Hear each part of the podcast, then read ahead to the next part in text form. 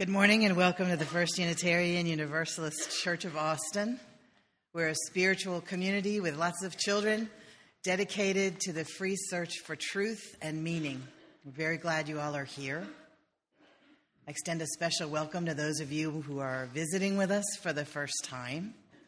If you have questions about Unitarian Universalism or about this church, please don't hesitate to ask the friendly and knowledgeable people at the visitor table and they will do their best to answer your questions. We come from a heritage that dates back to the 1500s, teaching that there's a spark of the divine in every person. It is in the spirit of that heritage that I say, let us greet the holy in our midst by turning to the person to your right and left and welcoming them here this morning. Will you say with me the words by which we light our chalice, which is the symbol of our faith? In the light of truth and the warmth of love, we gather to seek, to find, and to share. Good morning.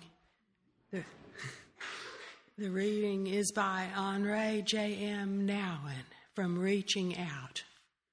Hospitality means primarily the creation of free space where the stranger can enter and become a friend instead of an enemy. Hospitality is not to change people, but to offer them space where change can take place. It is not to bring men and women over to our side, but to offer freedom not disturbed by dividing lines. Many people wonder what can hold a group of people together without a creed. We don't have a list of beliefs that we recite together every Sunday, but we do have a mission that we wrote on the wall, and we do say that every Sunday. It guides our steps as we walk into our future.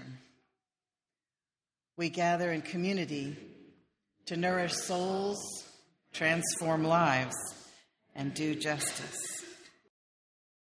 Will the young and young at heart please come forward? I'm going to tell you a story. So, once upon a time, there was a little girl who had curly, curly, curly, curly, curly yellow hair. And she was walking in the woods near her house, but she kind of got lost. And she thought, oh, drat. I'm, I'm lost in the woods. I better go find a grown up to tell me what to do. And so she saw a house and she knocked on the door, but nobody answered. It was the house of a bear family three bears Mama bear, Papa bear, and baby bear. They had gone for a walk in the woods too, only they had gone the other direction. So she, when she knocked on the door and nobody answered, she just went in just went into their house. And she saw the table all set for a meal. There was a great big bowl of porridge. At one place, she figured maybe that was Papa Bear. And a medium sized bowl of porridge at another place, she figured maybe that was Mama Bear. And an eensy beensy little bowl in another place. And she thought, who was that? Yes, thank you. So she tried the big bowl because she was hungry. She thought, this looks like just right enough for me, but it was too hot. And then she tried the medium sized bowl, and it was too hot too. Because, you know, nothing's going to get cold as fast as a little bit of porridge. So she picked the little bowl. Yeah, that's okay. He picked the little bowl she picked a little bowl and she started to eat it. She was like, This is just right. Can you say that with me? This is just right. Awesome. That's Goldilocks' line. Then she goes, Oh, I'm nice and full now. I think I'm going to sit in a chair. Well, there was a great big chair, and there was a medium sized chair, and there was a little bitty chair, but she wanted to try them all. So she sat in the great big chair. She was like, oh, this doesn't fit me at all. She sat in the medium sized chair. She's like, this fits, but it's kind of hard. I don't like this one. Then she sat in the little chair. Whose chair was that? Thank you. And she was too big for it and it broke. She was like, That's too bad it broke because it was just right. She's like, Man, all that breaking of furniture make me sleepy. I think I'm going to see what's in this next room. So she was exploring their house just as if she lived there, which she didn't. Is that being a good guest? No. Right. That was not being a good guest. You think the bears were on their way home? Mm hmm. How close do you want to get to a bear? Not even, close. Very smart. Far, far away. A teddy bear, yes. A real bear, no. So she went into the next room and she saw three beds, and one bed was big and one bed was medium sized. I don't know why the bears were sleeping in separate beds.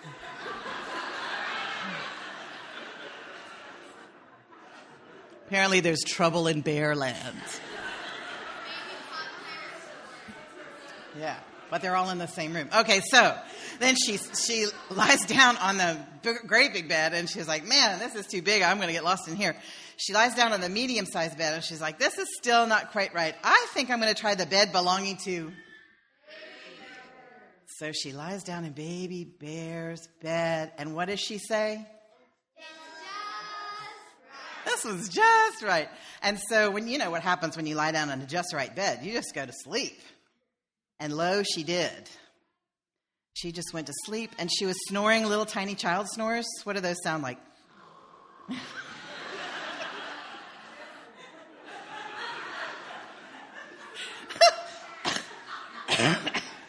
Whoever told you that was a little tiny snore loved you very much.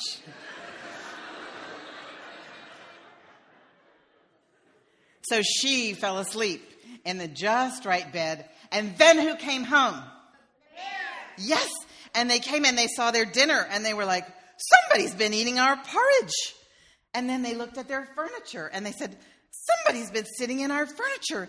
And look, they broke the chair belonging to. Yes. Where could this person be? Is the home invader still in the house? Papa Bear said, You all stay right here. I'm going to go clear the house. And so Papa Bear goes into one room, clear, and then he goes into another room, clear, and then he goes into the bedroom. She's sleeping right there. So Goldilocks wakes up to see three bears looking down at her disapprovingly. And she goes, ah! And gets up and jumps out the window and runs right home. So she didn't know where home was. She wasn't that lost.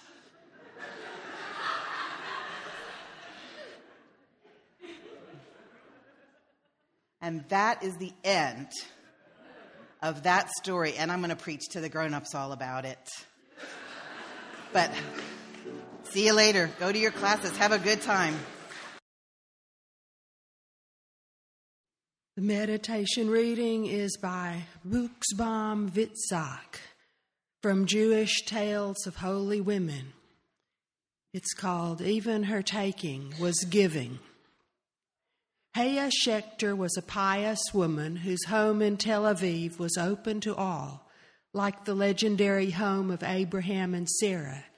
There was never a day when she and her husband did not have guests. Rabbis, rebbes, and simple people alike all ate at their table, and everyone was treated like a king or a queen. Some guests lived in the house for months at a time. Sometimes there were ten such guests at times as many as 30, and all of them were made to feel as if they were in their own home. Haya was always ready to give everything she had to another human being. She had reached perfection in kindness, and her giving was done wholeheartedly and joyfully. Another aspect of her perfection in kindness was reported by one of her sons. Who said that his mother had once sent him to borrow some money from a neighbor. When he returned with the money in hand, she took the envelope with the money in it from him, placed it somewhere, and never even opened it. Her son asked, Mother, why did you borrow the money if you didn't want to use it? I did it, she explained, so that our neighbor won't be ashamed to borrow from us when he's in need. Haya Schechter had an open home, an open heart, and an open hand. The Torah says that God is compassionate and gracious. The usual English language of the Hebrew, Hanun, is gracious, but that word is antiquated. A better translation would be that God is giving. Haya Schechter was giving, and added to that was her refined sensitivity to act so that no one would be ashamed to take, like some other holy people even her taking was giving. Now is the time in our service when we breathe deeply together, deep down into that place in our heart where the stillness can be found. It is journeying into the still point within that centers us where we can see ourselves more clearly, where we can grow in compassion for ourselves and others, where we can companion those who are suffering. It is in this stillness that we become more spirited people, more able to give when it's time to give to draw boundaries when it's time to draw boundaries, to speak when it's time to speak, and to be silent when it's time to be silent. Let us enter into the silence together.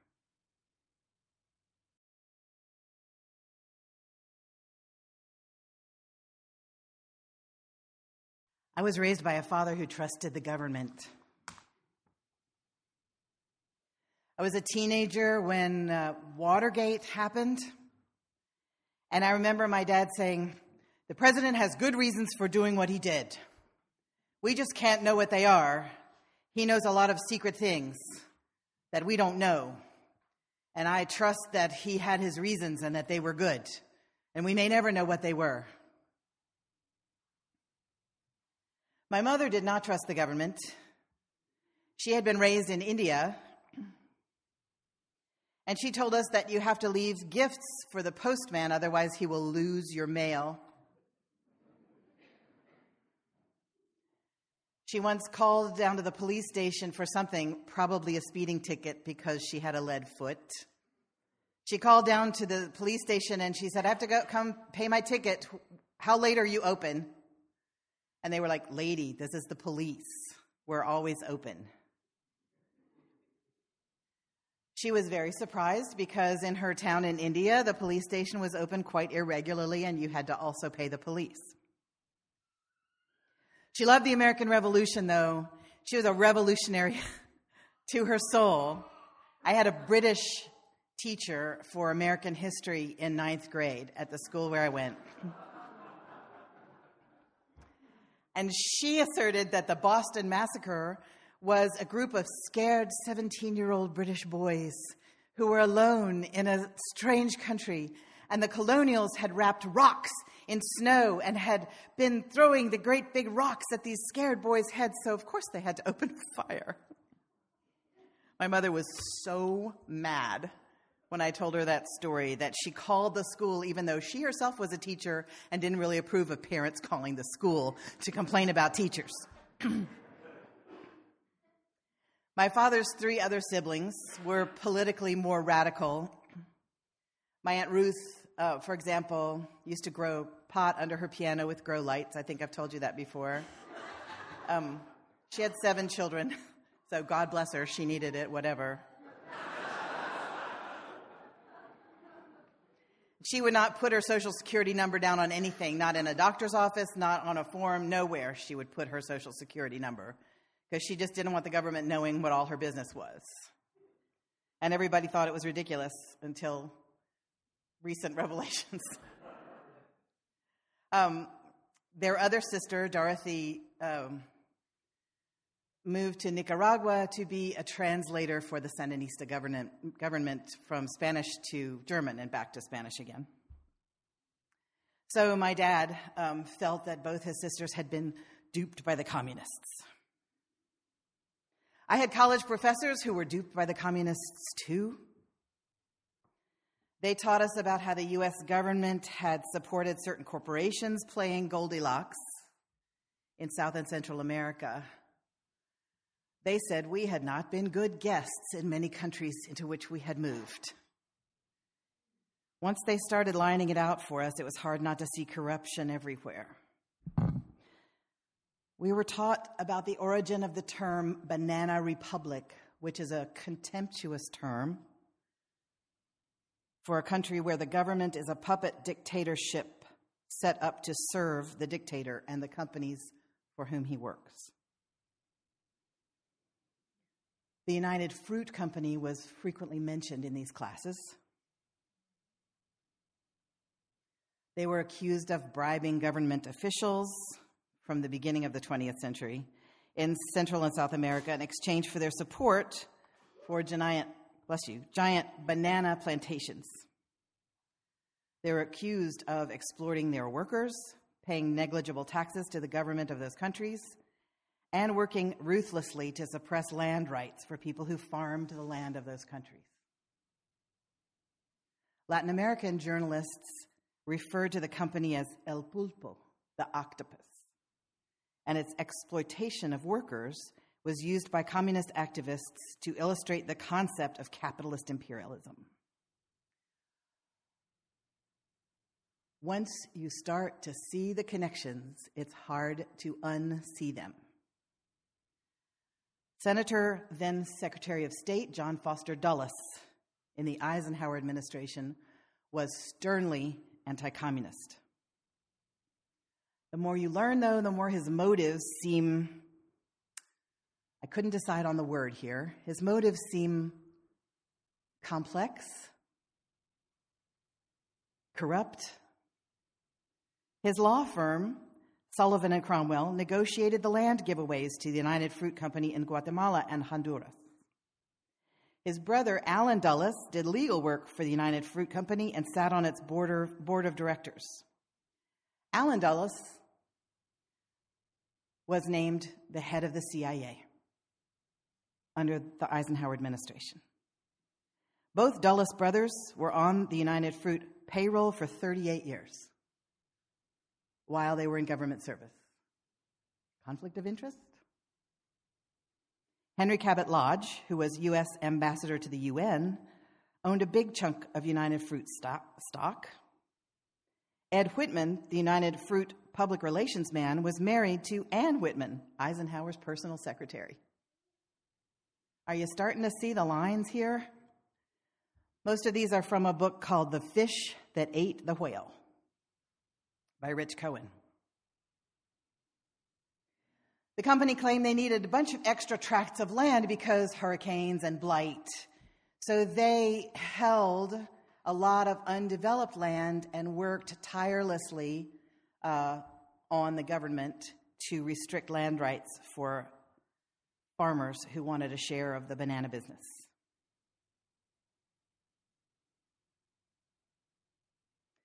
The United Fruit Company also dominated regional transportation networks through its international railways of Central America. They branched out in 1913 and created the Tropical Radio and Telegraph Company. They did improve a lot of ports. They did build schools for the people who worked for them. They did pour millions into the economies, although they were in enclaves. They poured millions into the areas where their people lived, and the schools were funded who taught in ways that were approved by the company.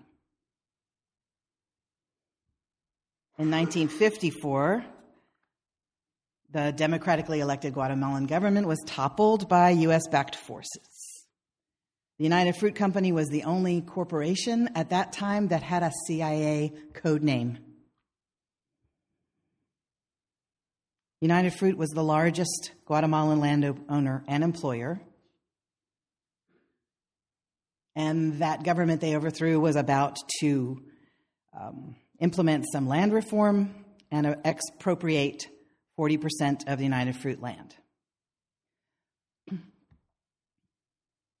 This is just one tiny little example of how the United States has destabilized other countries around the world, not just South and Central America, for the betterment of stockholders of certain corporations. Here's what I'm not saying corporations are evil. Not saying that. I'm saying certain corporations spent lots of money on governments who probably were corrupt already, but not uh, but encouraging the corruption and using that money in order to um, advance their own business interests at a terrible cost to the people who already lived in the country. I think we've done that recently. I don't want to go into that, though. That's over in the Middle East, and we don't have time to go into it. US has been Goldilocks in many different countries. And again, this is just my opinion. These are facts that I have picked up. These are from my uh, college professors, and you do not have to believe what I'm saying at all. But I feel like the U.S. has been a bad guest. Um, I think it's as if the U.S. was Goldilocks, only if Goldilocks had come into the bear's house and taken what she wanted, um, cherry picked the best of everything, broke some things, and instead of running away when the bears got home, she bribed the bear government to make it legal for her to go into whatever bear house she wanted to go into and take whatever she wanted. And when the bears tried to protest, the government put them in jail. Here's the story I would like to pair with the story of Goldilocks. The title of this sermon is Goldilocks and Elijah. Elijah does have some bears in his story.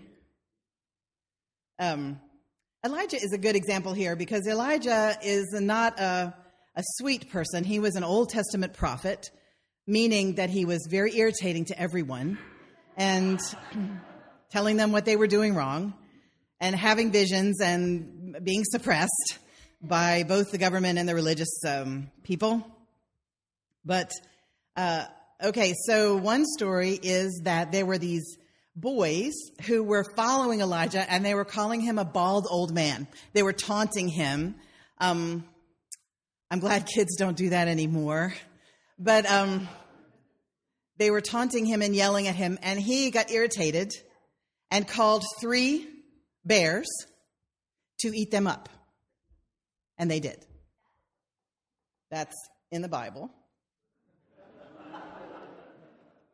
And the lesson is don't taunt bald old men with a special relationship with bears.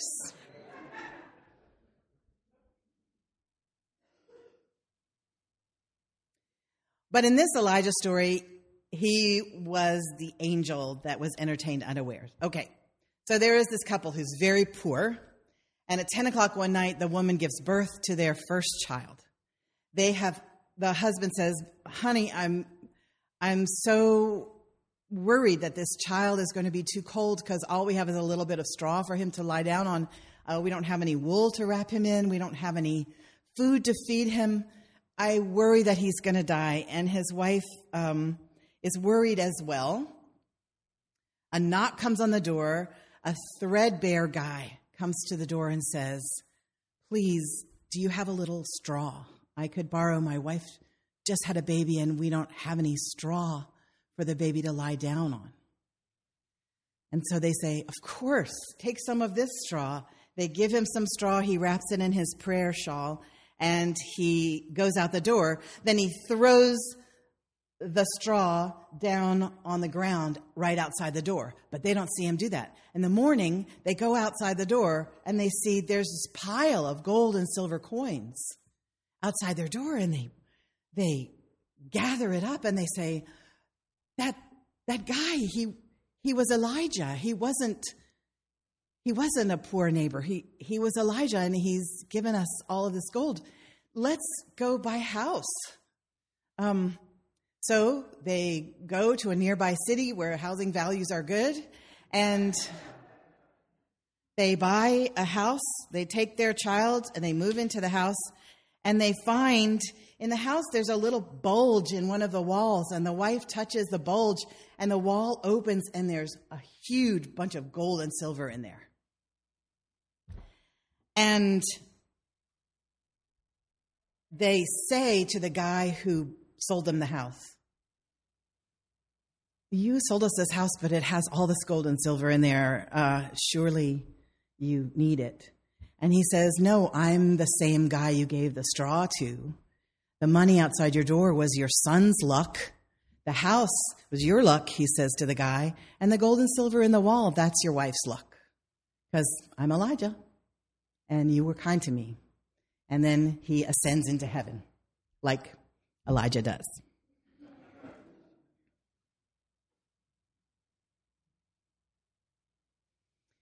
We have been asked to provide sanctuary for a guest.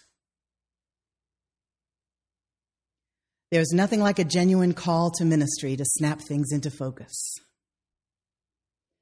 By now, you may have heard that we have been offered the opportunity to take a Guatemalan LGBT activist in and provide her with sanctuary until her deportation order is lifted.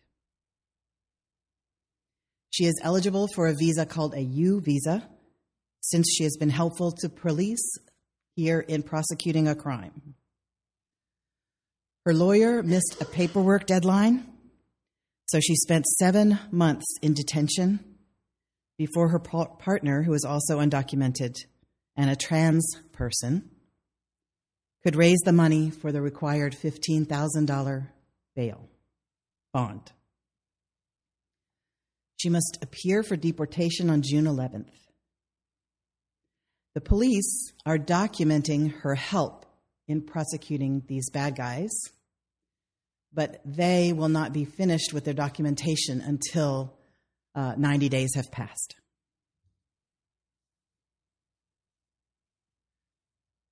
I'm giving you my best interpretation of the story as I understand it.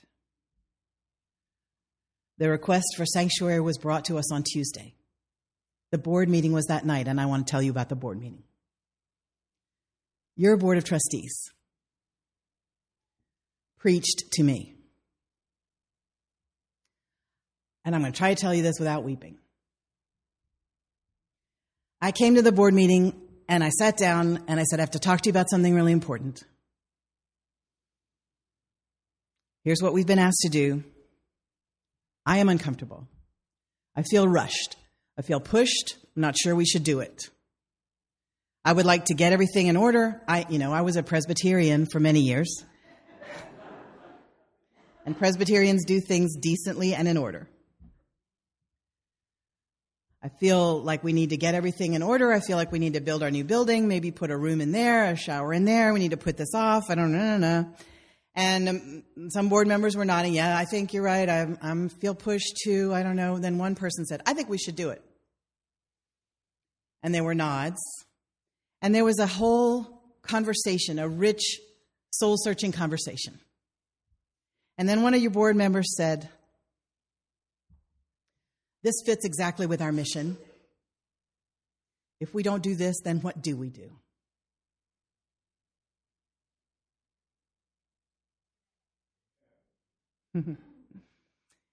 um, so we said yes. I would like to start a conversation with you all uh, about whether we would like to just do this one time or whether we would like to become a sanctuary church since it seems that the sanctuary movement of the 80s is being reborn. I talked twice on Saturday with my Presbyterian colleague, Jim Rigby. He said, What are you guys going to do? And I said, We're saying yes. And he said, oh.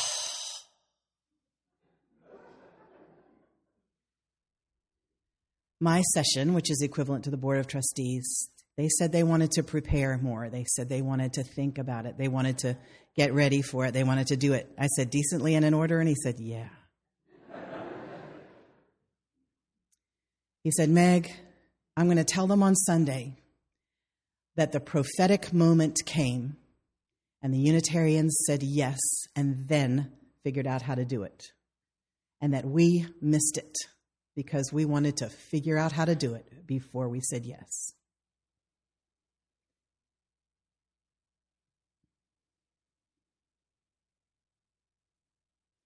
Much more will be communicated with you all, and conversation will begin with us about the whole sanctuary movement. This is a, an ancient tradition of being a sanctuary. There is no law on the books about this, but there is a custom that governments do not come into churches since ancient times to take someone out.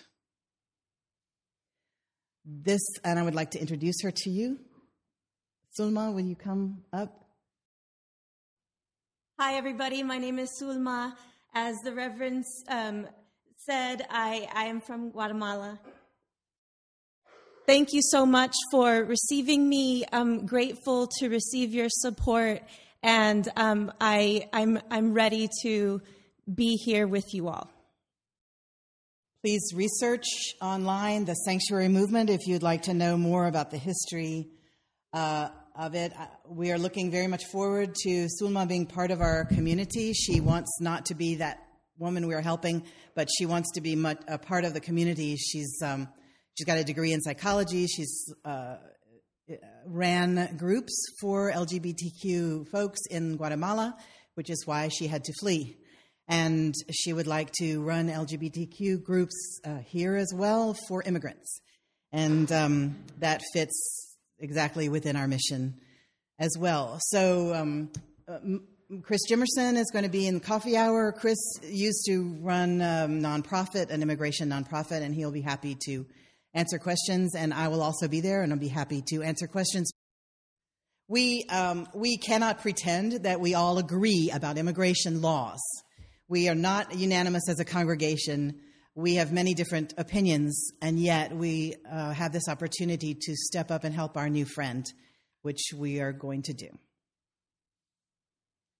Um, either just this once or on an ongoing basis, according to you all and your uh, vote about it. Please say with me the words by which we extinguish our chalice. We extinguish this flame but not the light of truth, the warmth of community, or the fire of commitment. These we hold in our hearts until we are together again. The lone wild bird in lofty flight is still with thee, nor leaves thy sight and I am thine, I rest in thee. Great Spirit, come and rest in me. Go in peace.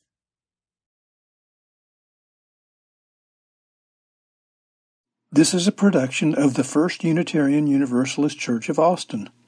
For more information, go to our website at www.austinuu.com dot O R G.